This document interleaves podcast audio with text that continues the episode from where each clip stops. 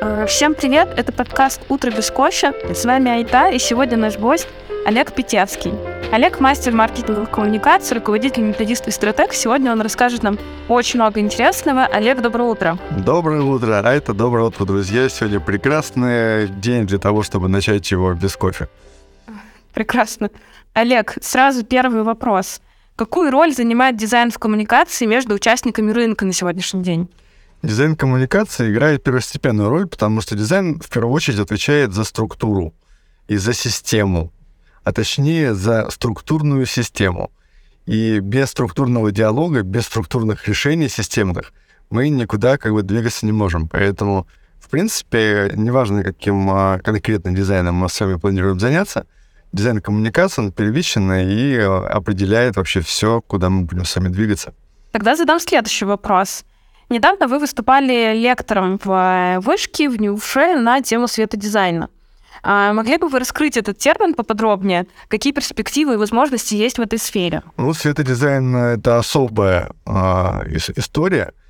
Нам всегда кажется, что это очень молодая тема. Э, в частности, в Высшей школе экономики э, я рассказывал э, будущим студентам, абитуриентам о том, что на самом деле светодизайн — это одна из древнейших историй. Э, и, в частности, есть такая прекрасная древняя конфессия, ее называют еще первой религией, называется зороастризм. А до наших дней в широком кругу она дошла как э, огнепоклонники, хотя на самом деле просто ребята поклоняются такому здоровому и токсичному образу взаимодействия друг с другом со Вселенной. Совесть — один из главных постулатов зороастризма, на секундочку. И вообще как бы это история про добро и зло и осознанный э, выбор в пользу добра. А, но так как свет для них был вот э, таким а, чуть ли не ключевым, а, ключевой визуализацией этой идеи, они, конечно, использовали много огня. А до нас э, никто про это мало что знает э, и помнит, но зато вот огнепоклонники, они огню, огню поклонялись. На самом деле нет. Эта история, она по большому счету про профессиональный почерк.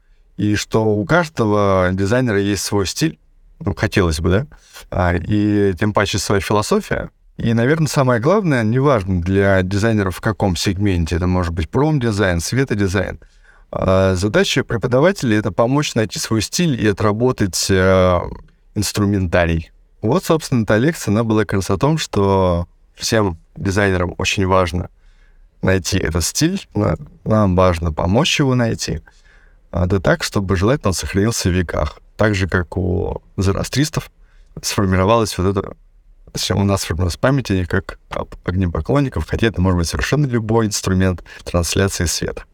И снова философский ответ э, на, наверное, почти философский вопрос. А, очень интересно на самом деле.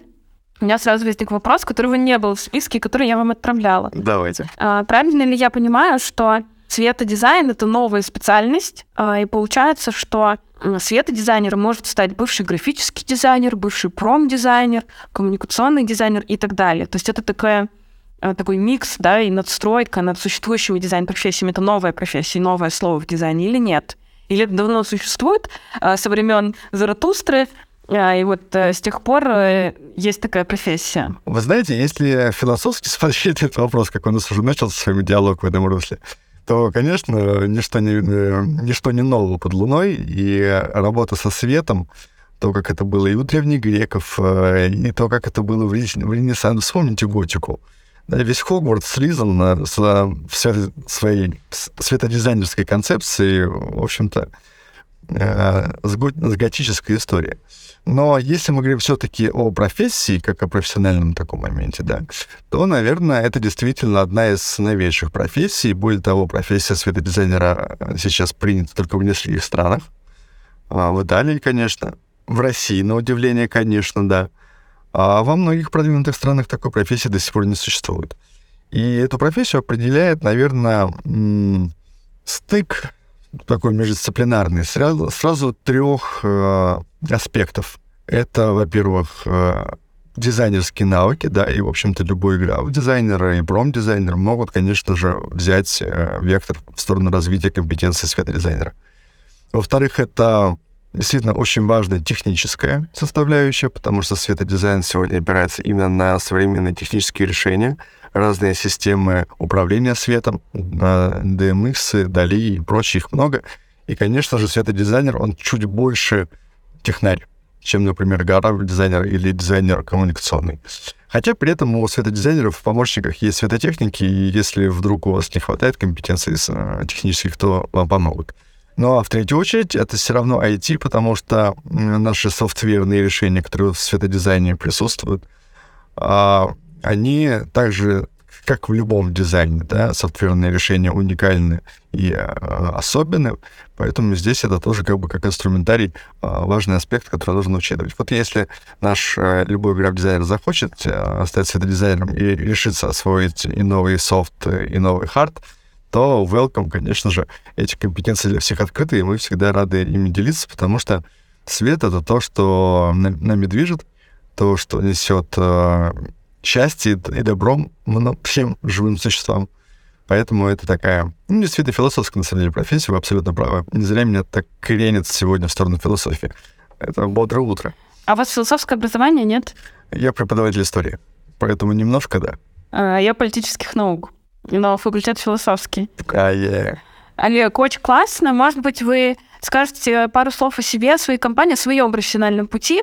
А, как вы получили образование, как вы в профессию попали? Это будет очень интересно. Я в профессию попал совершенно случайно, если честно. Так получилось, что я не поступил в музыкальное училище а, и решил остаться в школе. А у нас школа была с историческим... Э, у нас был педагогический лицей с уклоном в, в педагогику, и, собственно, историческое направление стало а, таким моим основным. И, э, в общем-то, я начал изучать историю, стал готовиться стать преподавателем истории. Но парадокс в том, что моя мама, которая э, все мое детство была, она закончила консерваторию, а потом переквалифицировалась, стала преподавателем прикладного творчества. И все детство я был вовлечен э, во всякое моделирование, э, творение, выжигание, выпиливание и прочее, прочее. И так парадоксально случилось, что когда я начал учиться уже на историческом, то у нас включилось доп. образование, потому что педагогов начинают готовить прям с самых первых шагов, и первая профессия, которую педагоги получают, это руководители кружков, а, как доп. образование. И две... Я пошел сразу на два кружка учиться. Это прям одиннадцатый класс. И представляете, а, я получил две корочки, руководитель кружка. И спустя 20 лет я открыл эти корочки вот совсем недавно. И представляете мое удивление, когда в одной написано, что руководитель кружка прикладного творчества, то есть дизайн, а вторая корочка — руководитель кружка организация досуговой деятельности. Это ивенты. Так и получилось, что я всю жизнь занимаюсь дизайном и ивентами. И могу сказать всем слушателям, кто нас сегодня слышит, э, что на самом деле то первичное образование, которое мы выхватываем, будучи еще совсем а, зелеными и даже не отдаем себе отчета, что происходит, именно они зачастую закладывают нас тот фундамент, на котором потом выстраиваются все наши небоскребы компетенций. Вот. Ну а дальше, как бы уже закончив фастфак, э, занимаясь ивентами, э, меня просто схантила компания, которая сказала, что, слушай, нам нужен такой э, директор по маркетингу, заходи. И проработав, наверное, лет шесть в маркетинге, мне стало скучно, я соскочил из маркетинга в рекламное агентство э, и ушел туда в менеджмент. Когда там дорос до клиент-сервис директора, мне стало скучно, я решил перепрыгнуть в креатив, и там прошел э, карьерную лестницу от копирайтера до креативного директора. А когда стало а, скучно заниматься вообще рекламой, как таким каким-то паразитарным явлением, что ли, э, традиционным, то я переквалифицировался и создал свою компанию. Она называлась «Свечение». И это история про интеграцию маркетинга в архитектуру, потому что выяснилось, что у нас архитекторов не учат э, маркетингу, а как они могут проектировать общественное пространство, все вот эти вокзалы, парки, когда они не ориентируются на инсайды целевой аудитории, не отвечают на их запрос, как это делают коммерческие бренды. И это стала интересная задача, действительно повлияет на нашу городскую среду, в далеком там, 2010 году, когда, помните, что происходило, только парк Горького воскресал, воскрешался э, благодаря Капкову. И вот, собственно, в этом вакууме мы начали э, работать в плане городского дизайна, э, в общем-то, у истоков урбанистики. И, в общем, так все пошло и поехало, а, пока в какой-то момент э, не переехали в Крым, наш любимый, начали развивать территориальный Крым, но увидели, что у Крыма не хватает немножко вообще компетенции в креативе, поэтому были а, вынуждены с радостью создать в Крыму еще и Крымскую креативную лабораторию «Маяк», цель которой была как раз прокачать креативные компетенции в Крыму для того, чтобы на них уже наложить наши урбанистические компетенции. Ну, вот так и получилось, что у меня есть свечение, связанное со светом, а, и с внутренним, правда, да, философским. И маяк, в общем-то, он светит э, корпорациям, чтобы они не напарывались на рифы своих бездарных креативных решений. Но так получилось, что сегодня, да, мы с вами разговариваем, я вернулся в Москву, немножко решил э, сменить вектор предпринимательства, и сегодня я стратег в студии Лебедева, и хотя ни в слове «стратег», ни в студии э, Лебедев, наверное, нету света, но, наверное, поэтому я здесь, чтобы принести тот светлый опыт, который у меня есть, э, вот сюда, вот в эту мощную конструкцию, мощную студию э, лидеров дизайна, я считаю, национальных, для того, чтобы наша с вами жизнь э, в России стала еще круче, еще светлее, добрее и наполнена самым беспощадным искрометным дизайном. Такой вот у меня путь. Извините за long э, спич такой. Это прям как э, в стихотворении, что красота — это огонь, который мерцает внутри сосуда, а не снаружи. Абсолютно. А, но вы закончили свой ответ словами про лидерство, и у меня про это тоже есть к вам вопрос. Вот, на ваш взгляд, какими навыками нужно обладать для того, чтобы эффективно управлять дизайн-командой? То есть это лидерские качества должны быть? Или это какие-то технические, может быть, э, скиллы? Лидерский. Я считаю, исключительно лидерский. Я видел большое количество технарей, которые погорели в менеджменте э, дизайн-командами. Дизайнеры э, вообще как бы все творческие личности. Это же сущности с очень тонкой душевной организацией. И именно истинный лидер, который, во-первых, обретает э, какой-то суперсилой, да, мы всегда для нас лидер всегда авторитет, потому что у него есть то, чего нет у нас. Да, это то, что вызывает у нас э, любовь, уважение, интерес. Поэтому это, конечно, какие-то суперкачества. И скорее, как, как правило, они именно гуманитарные. А, это способность увлечь, это коммуникабельность, должен быть интересным. А, но самое главное, это вот та самая философия, о которой мы говорим, потому что если лидер не владеет философией и не способен создать э, философскую сверхценность в том процессе, за который борется дизайн-команда, то никакие финансовые ресурсы, никакие нематериальные ресурсы не способны не то что замотивировать э, команду прийти к результату, а создать настоящий дизайн. Дизайн, который в своем совершенстве граничит с артом. Чтобы прийти к такой красоте, прийти к такому божественному совершенству, не постесняюсь такой а, такого высказывания, нужно действительно истинное вдохновение. И задача лидера — это вдохновение постоянно поддерживать в команде, как свет свечи. Да, у нас сегодня прям про свет разговор. А, вот это тот самый свет э, увлеченности, вовлеченности, вдохновленности. Это, наверное, главные качества лидера, которые не способны транслироваться, если он еще не активный коммуникатор. Поэтому вот этот комплекс, наверное, это самое важное. Быть романтиком, верить в лучшее — и вести за собой.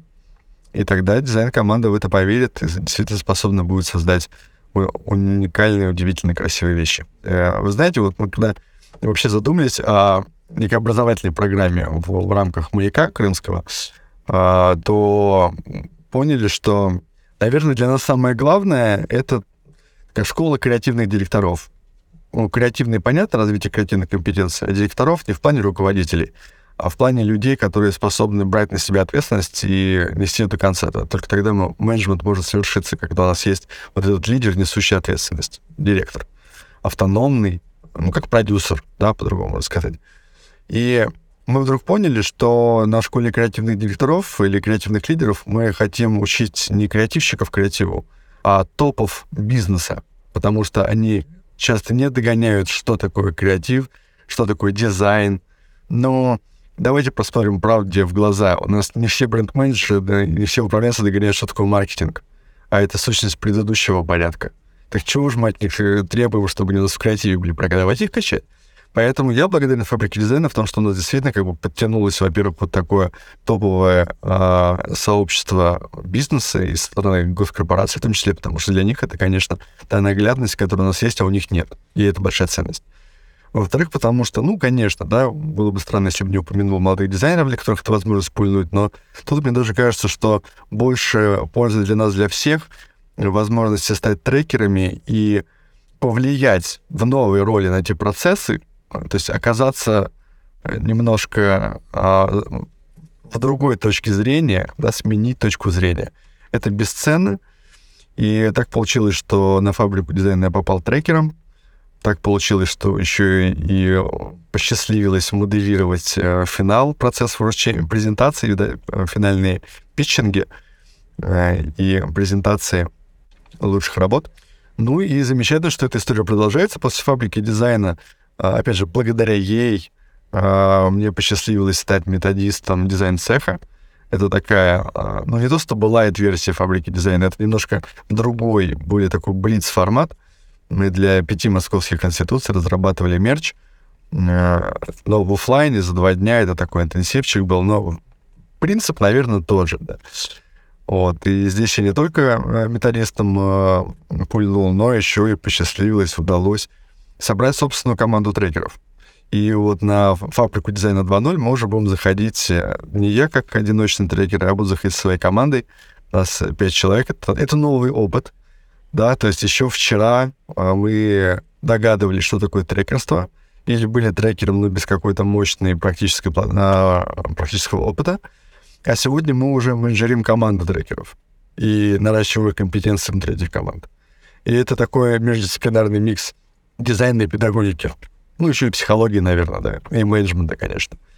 И до сих пор перед нами всеми стоит вопрос, а, а трекер, он кто больше, коуч или тренер? Да, и это актуальный вопрос, ни у кого нет ни вопросов. Мы вот сейчас и в рамках школы трекеров э, рассматривали постоянно этот вопрос, потому что, ну, действительно непонятно. С одной стороны, трекер не должен быть тренером, с другой стороны, а что делать, когда вот сейчас команде это очень надо, а ты владеешь этими компетенциями?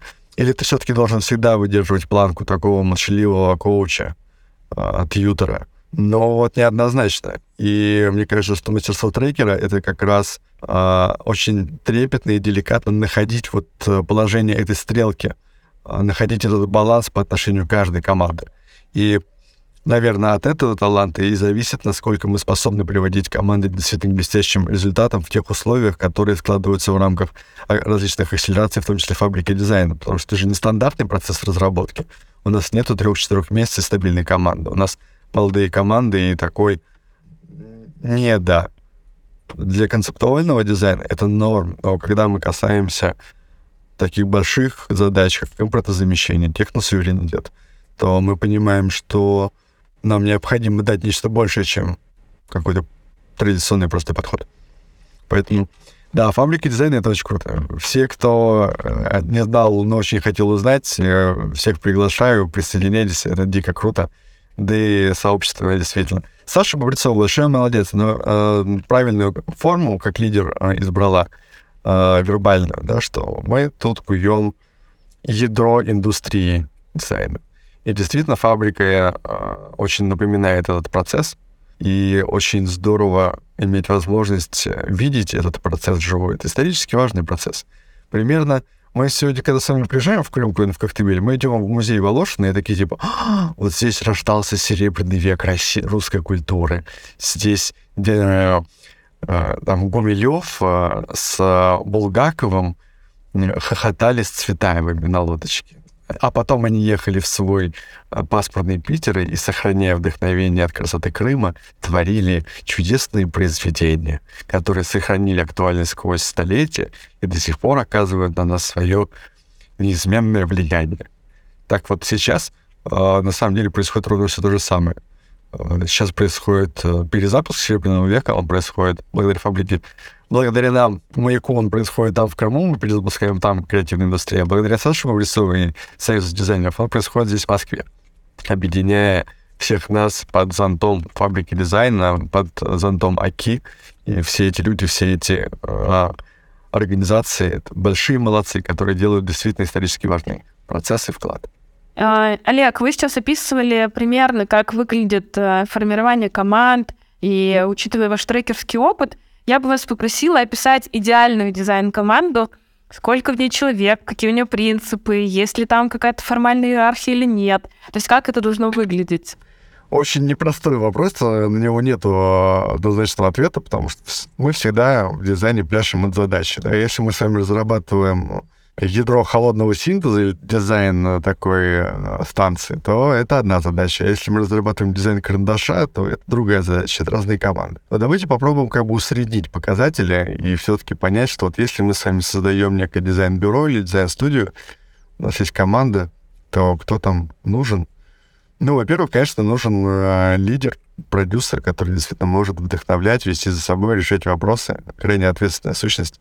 Во вторую очередь нужен, конечно, арт-директор, а, это непосредственные скиллы в арте, желательно с художественным образованием, ну и при этом, конечно же, он в теме того дизайна, который мы собираемся делать. Да? Неважно, это светодизайн, граф, дизайн, дизайн упаковки или коммуникационный. Нам нужен арт-директор, который специализируется в этом. А, конечно, нам нужны дизайнеры, которые руками это все делают, э, творческие, молодые, интересные. И, конечно, не один. Конечно, нам их нужно два-три, наверное. Нам очень нужен стратег. А про эту позицию мы очень часто забываем, и с точки зрения экономической оптимизации э, забиваем на это. А сегодня я сталкиваюсь с этой ролью чрезвычайно часто а, и вижу, насколько действительно много от нее зависит не только в плане определения стратегии конкретного там проекта. Нет. Вдруг компетенции стратега им становятся очень тесно и душно в рамках проектной деятельности, начинают врываться вообще как бы на развитие всего коллектива, всей команды, и зачастую определяют успешность пути этой команды. Поэтому задумайтесь об этом. А, ну, конечно, нам нужны а, менеджеры, координаторы, ассистенты, которые, может быть, не так причастны к э, дизайн-творчеству, но без которых бизнес не полетит. Это документооборот, это взаимодействие с контрагентами, это клиентский сервис. И эти люди нам не менее важны, потому что бизнес — это тоже система, как и дизайн. И если какой-то фланг просаживается, то плохо все. Поэтому всем должно быть сбалансировано. Ну, конечно, наверное, сейчас вот прям было бы мне очень модно сказать, что еще нам очень нужен бариста. Э, бариста и массажист. Но нет, я считаю, что на самом деле это все уже а, фишки и приколы. Если вам очень надо, сходите на улицу, закажите кофе. Или в соседний салон, вообще миксуйте их почаще. Радуйте себя, потому что не имеет смысла заниматься ни дизайном, ни бизнесом, если вы не умеете себя радовать, не умеете жить только насыщенный жизнью человек способен и творить, и, и фигачить бизнес. Поэтому да, на работе надо заниматься а, работой. Поэтому, конечно, на работе нужна красивый секретарь. Как без нее, да. Вот. И еще еще побольше партнеров, потому что для любого дизайна, для любого бизнеса чертовски важно сообщество.